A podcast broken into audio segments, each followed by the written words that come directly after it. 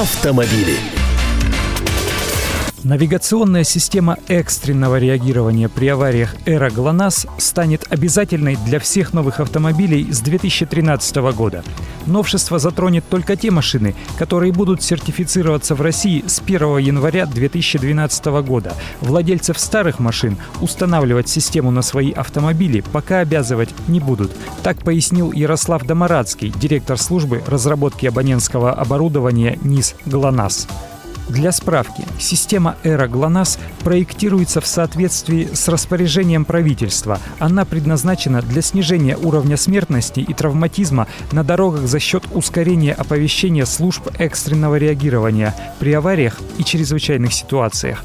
Система должна включать навигационно-телекоммуникационные терминалы, которые начнут массово устанавливать на транспортные средства, а также соответствующую инфраструктуру, охватывающую все субъекты Федерации. Для обеспечения работоспособности этой системы на всей территории России зарезервированы специальные телефонные коды 941-949, которые будут использовать для связи с экстренными центрами приема информации.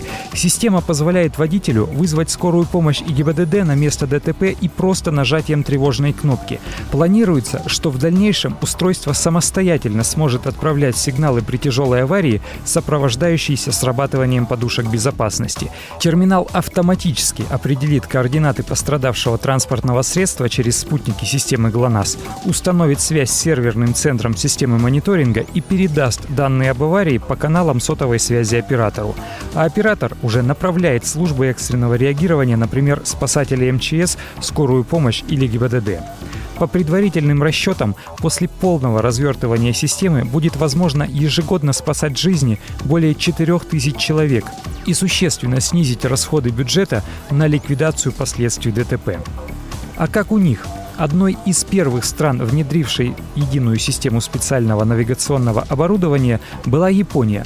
Для мониторинга транспорта, определения состояния и местоположения автомобиля и обеспечения двухсторонней связи между водителем и диспетчером у них создали систему быстрого реагирования под названием eCall. Там каждый автомобиль был оборудован так называемым абонентским телематическим терминалом, бортовым навигационно-коммуникационным оборудованием, которое при возникновении происшествий передает сигналы в диспетчерский центр. А диспетчер собирает информацию и ориентирует автомобили экстренных служб. Архив рубрики и главные автомобильные новости вы найдете на сайте КП Автору. А я Андрей Гречаник. Желаю вам доброго пути. Автомобили.